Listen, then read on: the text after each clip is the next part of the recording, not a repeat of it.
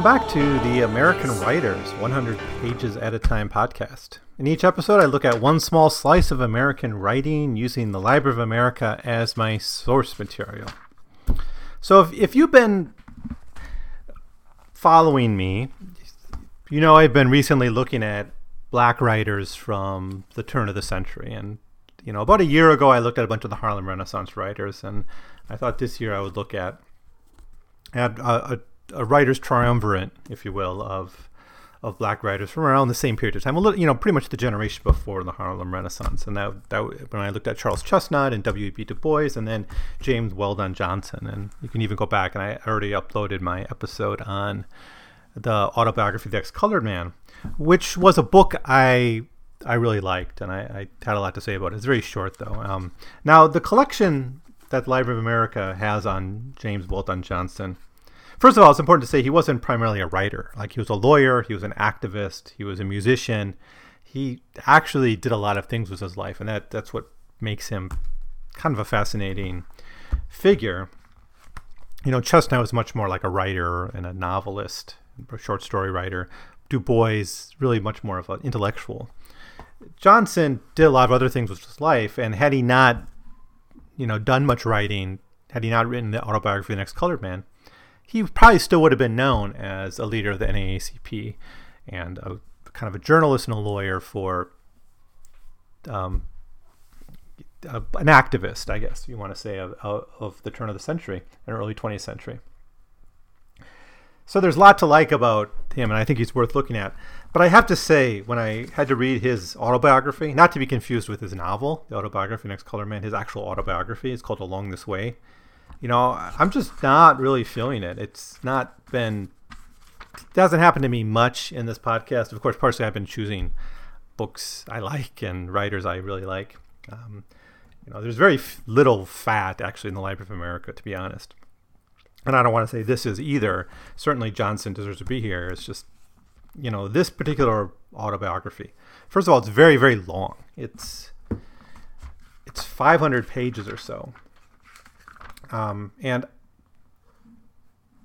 it's very detailed. It's four times as long as this really great novel, The Autobiography of the Ex-Colored Man. So his real autobiography is four times as long as his fictional one, and it's it's got a lot of detail. It's it's really rich in a way, and it's just so plotting and so long. And in that sense, I don't really feel it, but I will try to do my best to give it a fair review and, and fair coverage. it's going to take me about four episodes to do this, though. So, um, and actually, I'm going I'm going to do it only in four. It's in four parts. He broke this up into four parts, even though it's closer to 500 pages than 400. I'm just going to break it up part by part. You know, I guess if I were to have put this collection together, I I maybe wouldn't have included all of along the way. I would have included Black Manhattan, which we I think we get selections of in in the later part of this edition, and we'll look at the essays. And it, it I think the volume gets a little bit funner when we get to some of his poems and his his music and some of his more and some of his other kind of political writing, his New York Age editorials, for instance. But first, we have to get through along this way. Um, but it is he does have an interesting life, and he I guess he's not as fun. I guess, I guess his life is a little more he's a little more square than Ex-Colored Man in his fiction, and he, you know, he's he was an intellectual. He's a lawyer, so I don't know what do you expect, but he he does. But some of the things in autobiography of the Ex-Colored Man do have hints of in his life. So he's it's not all drawn from it's not all drawn from his imagination. There are elements that he draws from his own life, especially his love of music and some of his traveling around and his going from New York City to, to Florida to the South. That that kind of stuff that happens in the autobiography the Colored Man happens to to him in his life, and he relates it here. It's just I guess my criticism of this work is it's just so long, and it's you know I, I don't know if it needed to be that long, but he really went overboard in documenting every aspect of life. That said, though, there's some really great moments in here and some important moments, and I, I think as an intellectual autobiography as a study of someone awakening to to race consciousness. I think it's a very strong work, and just as someone who is struggling to find his place in the world and experimenting with different careers. I think it can be inspiring to people in that way. You know, because he is someone who wasn't just satisfied with one job in his life. He he did do a little, lot, lot of different things, and you know, he's kind of a jack of all trades figure, or maybe had a little bit of of kind of that Ben Franklin style ADD. You know, like how Ben Franklin did a lot of things in his life. He couldn't really he didn't stay with one thing for very long. He switched to other things and he excelled at all those things. James Weldon Johnson does that, it seems, and he's very good at the things he does, and he's very confident with himself, and I, I think that's a strength of it. It's it is about race, but it doesn't dwell on race so much. It it really dwells on his life, and to the degree it intersects with his consciousness about race or his politics, he talks about that, but you know, it's it's kind of above that, and it it is it's not quite above the veil, but it, it strives to be at times.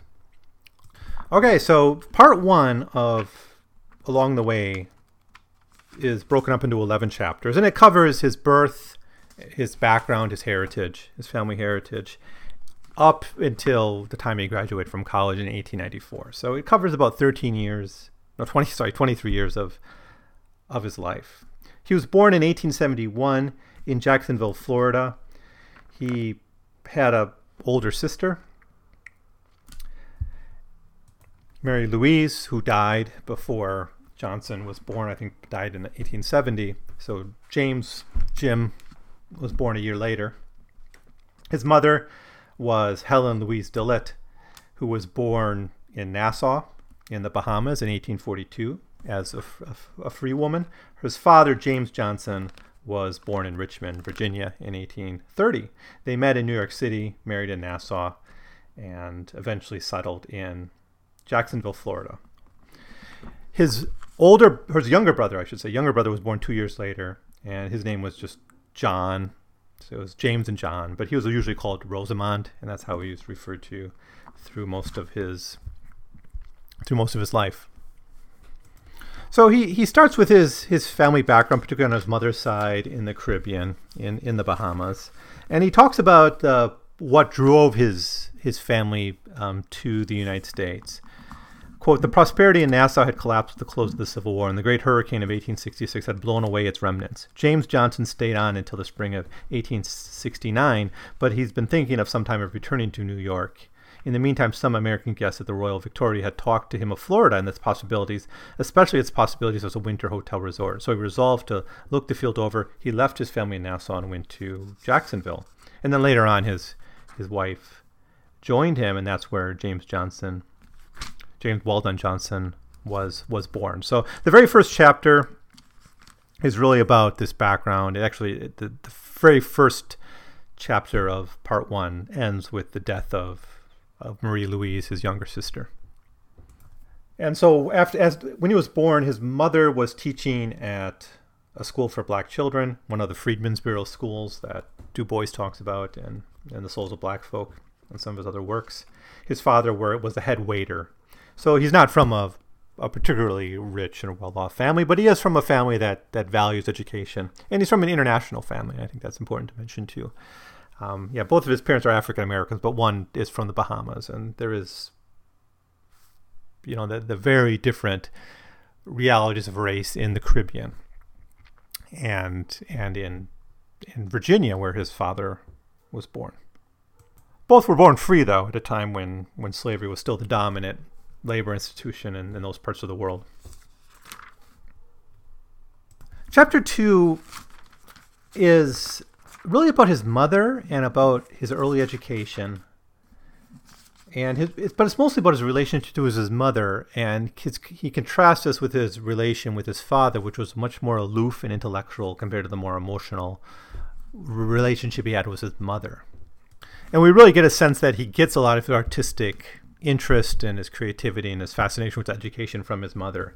Quote, My mother was artistic and more or less impractical, and in my father's opinion had absolutely no sense about money. She was a splendid singer and had a talent for drawing. One day when I was about 15 years old, she revealed to me that she had written verse and showed me a thin sheaf of poems, copied out in her almost perfect handwriting. She was intelligent and possessed a quick, though limited sense of humor. But that limitation and her sense of humor was quite the normal one. She had no relish for a joke whose butt was herself or her children. My father had a rare capacity for laughing even at himself. She belonged to a type of mothers whose love completely surrounds her children and is all pervasive, all pervading. Mothers for whom sacrifice of the child means only an extension of love. Love of this kind often haunts the child in later years. He runs back and again through all his memories, searching for a lapse or a lack or a falling short in that love, so he might, in some degree, balance his own innumerable thoughtlessness, his petty and great selfishness, his failures to begin to understand or value the thing that was once like the air he breathed, and in and the search is in vain. So we get a little bit of also mostly it's about his relationship with his mother and to a lesser degree his father, but we also get his early education, and some of the first books he was reading. But it seems his father was a little bit more distant, working as his head waiter, not quite around as much. Um, in fact, he, he has memories of going to the hotel to see his father, and his first memories of his father are more from, associated with the hotel than the home. And I think that's that's kind of an interesting thing. Now we have a childhood portrait in this book. It's just reproduced. I guess it was in the original, and he, he's wearing a dress. He's probably like two years old in here, and he's they have him in a dress. I, I don't know why. Maybe his sisters. In chapter three, we're introduced to a couple things. One is his grandmother and the strong role his grandmother had in his life, and particularly the pushing of his family, and particularly his grandmother, to move him towards a religious education. So his early education, you know, it, in the previous chapter was just about like the books and his relationship with his mother and things, but now we start to get a more formal kind of directed education pushed by the family, and that's pushing him towards a life in the church and a, in a religious life for him. And now that's there's both perhaps spiritual reasons for that, but there are also good kind of economic reasons for that. Being a preacher was one of the middle class jobs available to black people in in the later 19th century when the black middle class was still fairly small in the United States. And one of the places you did have this upward mobility was in in religious work and in teaching.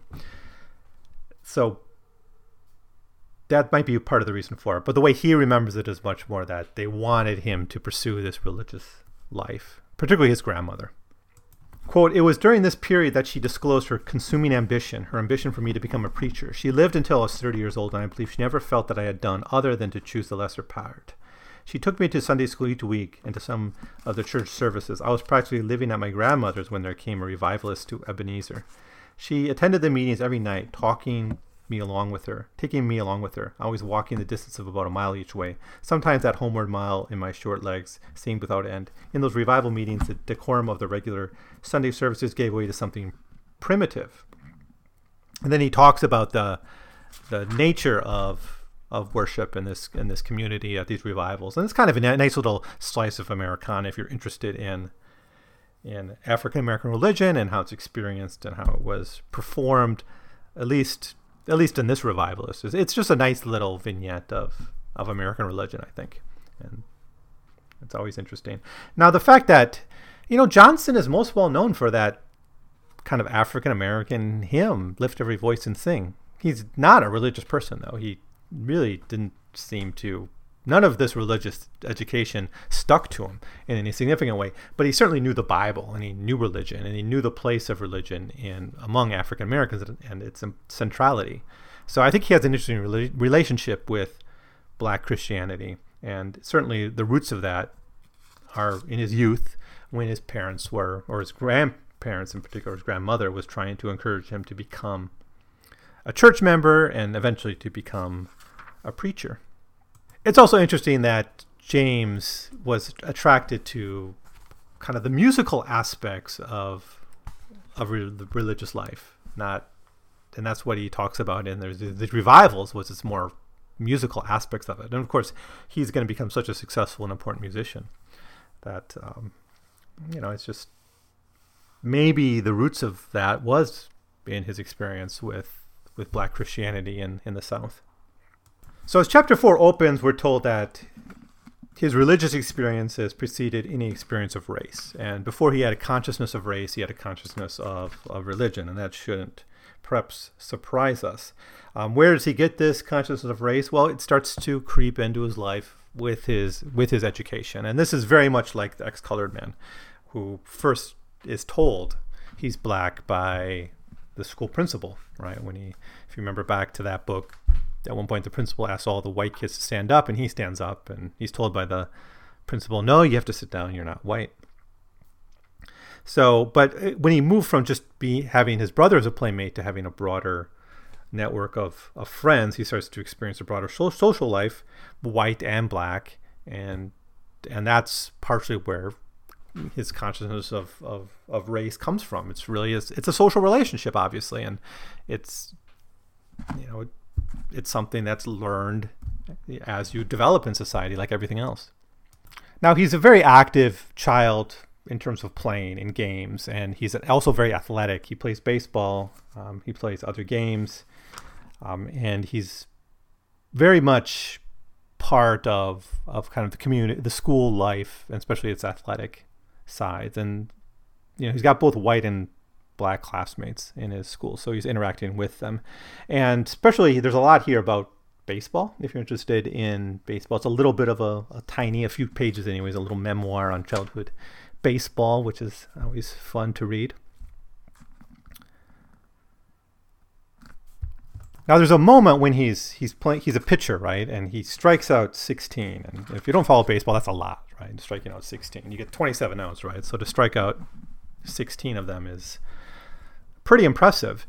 And again, we kind of get this lesson about race that he's exposed to. Um, quote, one of the most interesting spectators of the game was a man named Haynes Spearing. He was a colored sport and said to be the best dressed man in Jacksonville. He loudly declared that the whole thing was a hoax, a physical impossibility, merely an optical illusion, or words to that effect, and offered to bet that it could not be demonstrated.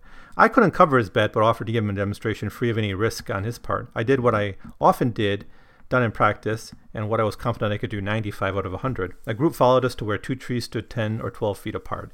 I took my stand in line with the trees, and about 50 feet apart, I stripped a couple of feet, stepped a couple feet to the left, and threw the ball so that it passed to the right of the first tree between the two, and out of the left on the second. QED.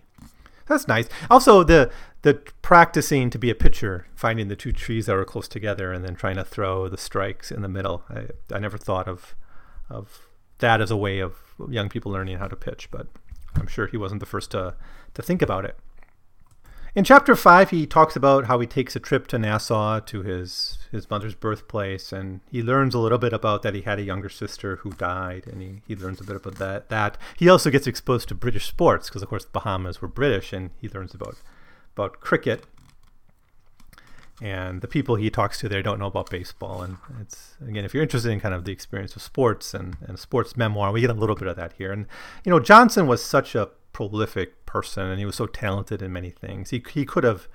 It sounds like he could have been, you know, known as an athlete had he pursued that path, or just a musician. And he really was able to do so much with his life. I think it's it's it's really impressive, and I think that gives some value to along the way. Even though I still think it's a little bit too long you know, when you kind of go through it, it it's it's not unpleasurable to to read a lot of these stories. There's a lot of great moments. That that's what I that's what I get away from this. Is a lot of nice little moments.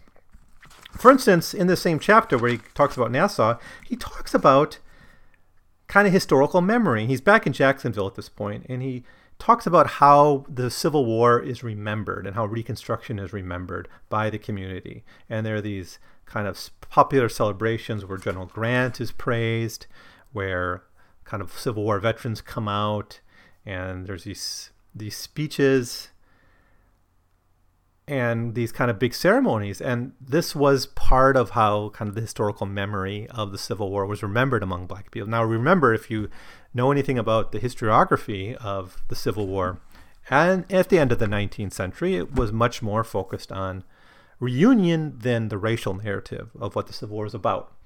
In fact, there's a great book on this called Race and, Relu- Race and Reunion by a historian named Blight, I think his name is.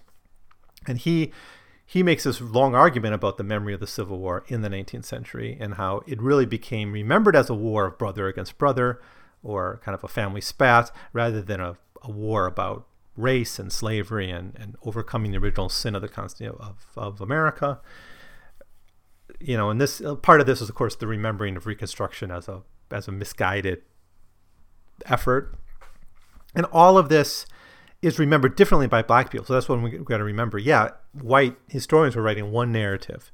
And it wasn't just, they didn't have to wait until Du Bois wrote Black Reconstruction in America to have a different historical memory of, of the Civil War. It was actually being lived and experienced by black communities in the South, and they did it in a variety of ways. And we get a little bit of a, an image of, of just one way that was being done in this chapter. It's chapter five of the part one of, of Along the Way. And the section actually ends with a really great reflection on race relations and class and how they interact and and kind of get to the question of why white Southerners, poor white Southerners, so backed so aggressively white supremacy, even when they didn't seem to really benefit as much from it as perhaps the Southern capitalist class. And here's what he writes: "Quote: In this epitomize in, in the in this epitomized one of the paradoxes of American democracy that the Negro had to wrestle with. We were told and we tell ourselves that as a race we belong to the proletariat, and that our economic and political salvation lies in joining hands with our white fellow workers. Notwithstanding, it is true that the black worker finds getting into most of the white labor unions no easier than getting an invitation to a white bourgeois dinner party. There is another fact that bears interestingly on Mr. Alexander's theory, perhaps to confirm it further, a fact that must strike every observant person who goes through the deep rural South.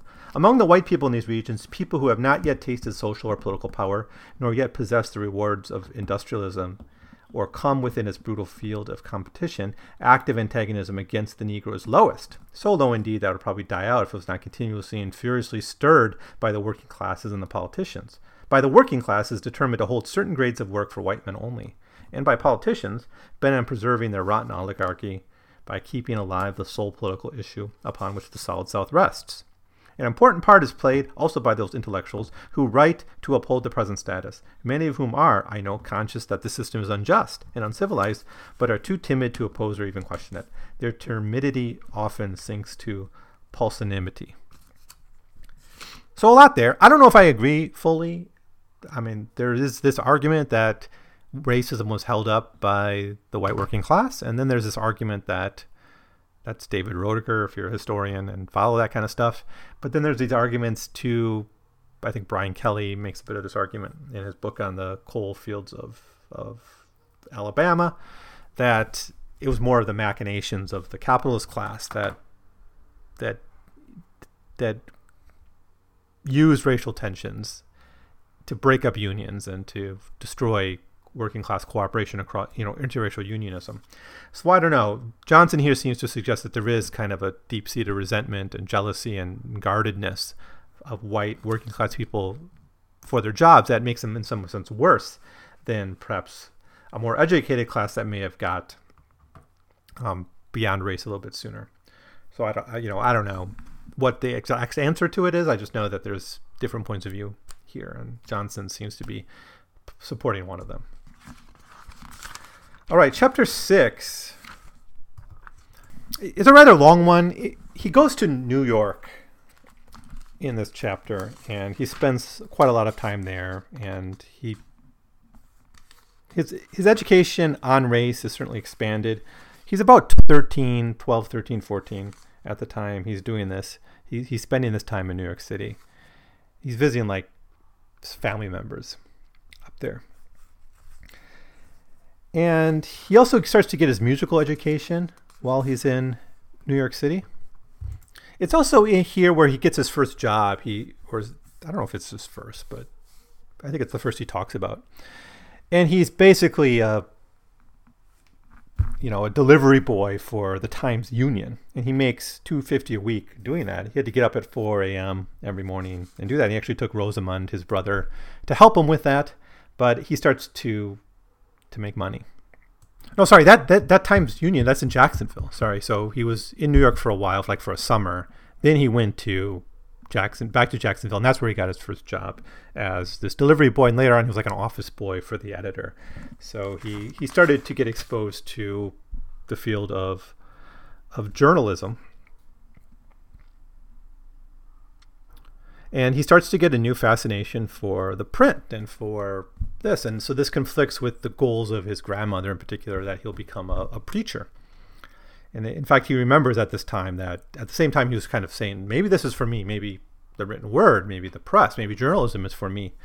That's at the same time his grandmother is pushing more and more aggressively for him to join the church and become a preacher. So, in terms of what this means for an autobiography, is of course a young person coming to realize what they want out of life and how that conflicts with what the family wants. And part of maturation, then, of course, is standing up for one's own opinions and, and finding one's own path in life and not merely accepting the dreams of of his of his family. So in chapter seven, we start to get his his college education, and I'm going to start to speed up a little bit to to get to the end of part one. Um, but actually, there's a lot still to say. His his college education, he got an early start in it. He actually went to Atlanta University, which is where he eventually graduated from. But he entered into while he was still in high school. He entered into a college preparatory program. So he actually spent something like six or seven years connected to Atlanta University, and now, on their trip to, well, yeah, they're going with a, with another boy named Ricardo, who kind of goes on this adventure with him to Atlanta University. He he has this experience on the train, and there's a couple experiences actually re- recounted in part one of this autobiography about the train, and I'm just reminded of how often the train becomes this place where racial conflict and racial educations take place. It, it happens to the ex-colored man in in that novel, and you can guess that Johnson was thinking about these events when he wrote about them in Ex Color Man, because he's certainly they're on his mind when he wrote his autobiography. You saw the same kind of incidents though in in Charles Chesnutt's work and Claude McKay, back to Home to Harlem, which I looked at like over a year ago. And I think Du Bois talks a few times about the, the impact of the training on, on reinforcing racial racial boundaries and usually what would happen in these stories and it's the same thing that that happens i yeah i think it's in it's in the marrow of tradition by Chesnutt. You know you have a black man in like the first class car who's told no you have to go to the colored car and then there's like resistance to this and then eventually a realization that you're going to have to go. And so what we get there is like this event this trip reinforced race, and it becomes the first moment of resistance for Johnson to actually re- not just be aware of racial difference and its importance in American life, but actually to try to stand up for himself and try to resist it. Whether it's successful or not doesn't really always matter. It matters that you're getting these calisthenics, you're getting training in resisting Jim Crow, and it happens very early. And I think there's a lot more to maybe be said about how resistance to Jim Crow was taught. You know, I think there's people have written about how you know acceptance to things like slavery and Jim Crow get taught to young people, but perhaps resistance is also something that's taught, and that's what I was thinking of when I when I read this. So he, he enters this program at Atlanta University, which is essentially a college prep program, and it, it goes on for a while. And he does a lot of physical labor and physical like manual labor kind of training. He learns also how to be articulate, and that's actually describes one of his big shortcomings when he entered this program was he wasn't very good at public speaking, so he got a lot of training in that. Um, so he goes through this program, and then he leaves Atlanta and he goes back to Jacksonville, and now he's in a group of four people, and again they have an incident in in the train car, another humiliating in- incident. And here's what he says of it quote, I have since been through a number of experiences with Jim Crow. These experiences have always stirred bitter resentment and even darker passions in my heart. In two incidents, however, the ridiculous aspect of the whole business was shown up so glaringly that, notwithstanding the underlying injustice, all sense of indignation was lost in the absurdity of the situation. In 1896, I was returning to New York to Jacksonville from New York to Jacksonville. I went by steamer to Charleston and from there to Jacksonville by train. When I boarded the train at Charleston, I got in the first class car. The car was almost full, but I found a seat to myself, arranged my luggage, and seated down comfortably. The conductor took my ticket quietly and made no reference whatever to the fact that the train carried a special car for me. A while later, however, he came to me and said that I would have to go into the car forward. His manner was not objectable. In fact, it was rather apologetic. I asked him why. He replied that it was we just crossed the Georgia line and that it was against the law in Georgia for white and colored people to ride the same railroad car. End quote. I mean, that's what's fascinating about the trains is, you know, you these interstate rails, and that's why Plessy versus Ferguson was a test of Jim Crow laws first because it was inter interstate. Therefore, the Supreme Court would have a say over it via the Commerce Clause. Of the U.S. Constitution. But also, it's interesting just as a social experience where someone in the North could buy a first class ticket and be perfectly legitimate in the first class car. But then once it crosses the state line, then the cars become colored and white, or first class. It would be first class white, coach white, and then the colored cars. But it, the only thing that changes is the border, right? And then the law changes. And so it's you know that's just just an aspect of this that maybe we don't always think about, but certainly was something that millions of people would have experienced over the years. And I guess going the other way too, you know, and you go north, those laws no longer apply. Just what this meant to undermining and you know, uh, and and the story of resistance. How many people did, you know, without talking back, go to the colored car just because they crossed the state line. So anyway, this is chapter eight in Along the Way of Part One, and he talks all about the cars and the train, the experience on the trains, and it's something he thinks a lot about. It's something he includes in Autobiography and Ex-Colored Man. So, and it's something other writers have explored. So then he goes, he goes home. chapter nine, he's he's returning home, and after this kind of college prep program in Atlanta, and he's basically continuing his education on his own over the summer. He's reading Caesar, he's reading Cicero. Um, he's also reading like Rights of Man, Age of Reason, Age of Reason. Sorry, not Rights of Man, but Age of Reason by Thomas Paine, which is striking because it is a a, a book of a book about atheism. I actually covered that in this podcast about a year ago. Now, th- after he returns from Atlanta, he's home for a while and he he works with this white doctor, a man named Thomas Osmond Summers in Jacksonville, and he is the one who kind of encourages him to continue his education, to encourage him to read all this kind of the classics and these enlightenment thinkers and things like that. And it's actually this particular this character, Mr. Su- Dr. Summers, seems to have had a big role in him choosing a path of agnosticism. I don't think he ever came out fully as an atheist, but he did become an, as, as out as an agnostic. And later on, when he learns that this Dr. Summers kills himself, it does seem to have a pretty profound effect on him. Someone he's, he describes as a kindred spirit to his own. Um, so very much a, a, mentor, someone who encouraged him to have a to to read, to continue his education, and gave him this chance, you know, to work in a professional capacity in a in a in a doctor's office it, it seems to have meant a lot to him, and he, he has a whole chapter about that, those experiences. And then in chapters 10 and 11, we basically get a very quick description of his of his time at Atlanta University. He comes back, join, enters as a freshman, you know, and eventually gets his degree. Now, a lot's going on in his life here. So Rosamond, meanwhile, is also getting older and starts to start making education choices. He goes to New England Conservatory of Music to study. So he becomes much more the full-time musician than James Johnson does, although both are musically quite gifted. But Rosamond chooses the the musical career. Johnson in Atlanta, he gets opportunities to teach school in in Henry County, so he goes to the countryside like many educated black people did, um, teaching in these schools.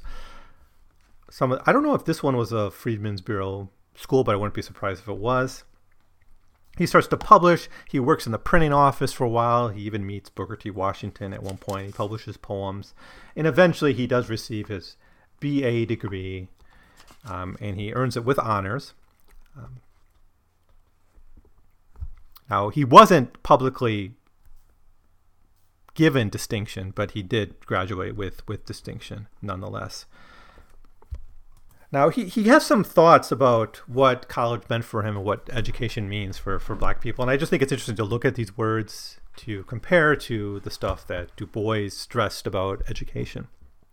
Quote, I frequently leave, I frequently live again my days in Atlanta. And now the hardship that once appeared so huge have naturally dwindled to infinitesimal, propor- infinitesimal proportions. Indeed, I have to brush away the glamorous haze in order to see things as they appeared to me then. Grown older, I occasionally meditate upon the kind of education Atlanta gave me. The conception of education there held and at other Negro colleges belong to an age that probably is passing never to return. The central idea embraced a term that is now almost a butt of laughter service. We were never allowed to entertain any thoughts of being educated as go getters. Most of us knew that we were being educated for life's work as underpaid teachers. The ideal constancy held up, held up to us was education as a means of living, not of making a living. It was impressed upon us that taking a classical course would have an effect of making us better and noble and a higher value that we should have to serve. An odd, old fashioned, naive conception? Rather. End quote. So he's lamenting that he wasn't educated to be rich and successful and prosperous. That wasn't even part of the the subtext of it. And if we think back to Du Bois, he says there's kind of there's education for the career, and that's not that important. Really, service is more important. So he's talking about Du Bois here.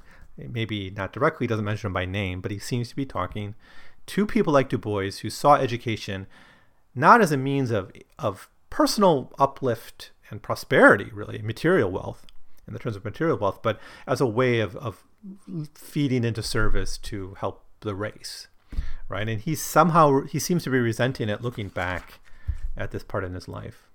By the way, I forgot to mention this. The, Along the Way was published in 1933, so it's he's had a lot of time to think about these things. So, I guess that's it. Um, that gives you a good idea of what's in part one of, of Along the Way. It, it's really not. It, it's it's worth taking a look at. I don't know if it's worth reading cover to cover every word, but it has great moments in it, and I think it, especially a lot of the vignettes and the, the slices of life we get, and some of the thoughts that Johnson reflects on about education and race, and especially his kind of call his his talking back to people like Du Bois I think is significant on the terms of on, on the purpose of education and the feeling that he wasn't being educated for you know to be a success but rather to be a servant of, of the race. So that that will do it for this episode. I, will have three more up three more episodes where i'll look at the other parts of, of along the way where we'll start to look more at his his political life his effort to be, you know, how he becomes a lawyer, how he becomes an activist, and some of his musical writing and musical work too, and his collaborations with Rosamond. So he's going to do a lot, do a lot with his life, and uh, and we'll have access to all those events, and many of them at least, in parts three, four, and five of along the way. So I hope you join me to hear my comments on that, and if you have access to along the way, take a look at it and and give me, you know, let me know what you think of it. If you have your own comments on it, please share them with me. I would love to hear from you. So, again, thanks for listening and thanks for supporting this podcast. And I'll see you next time with part two of my comments on James Weldon Johnson's autobiography, Along This Way.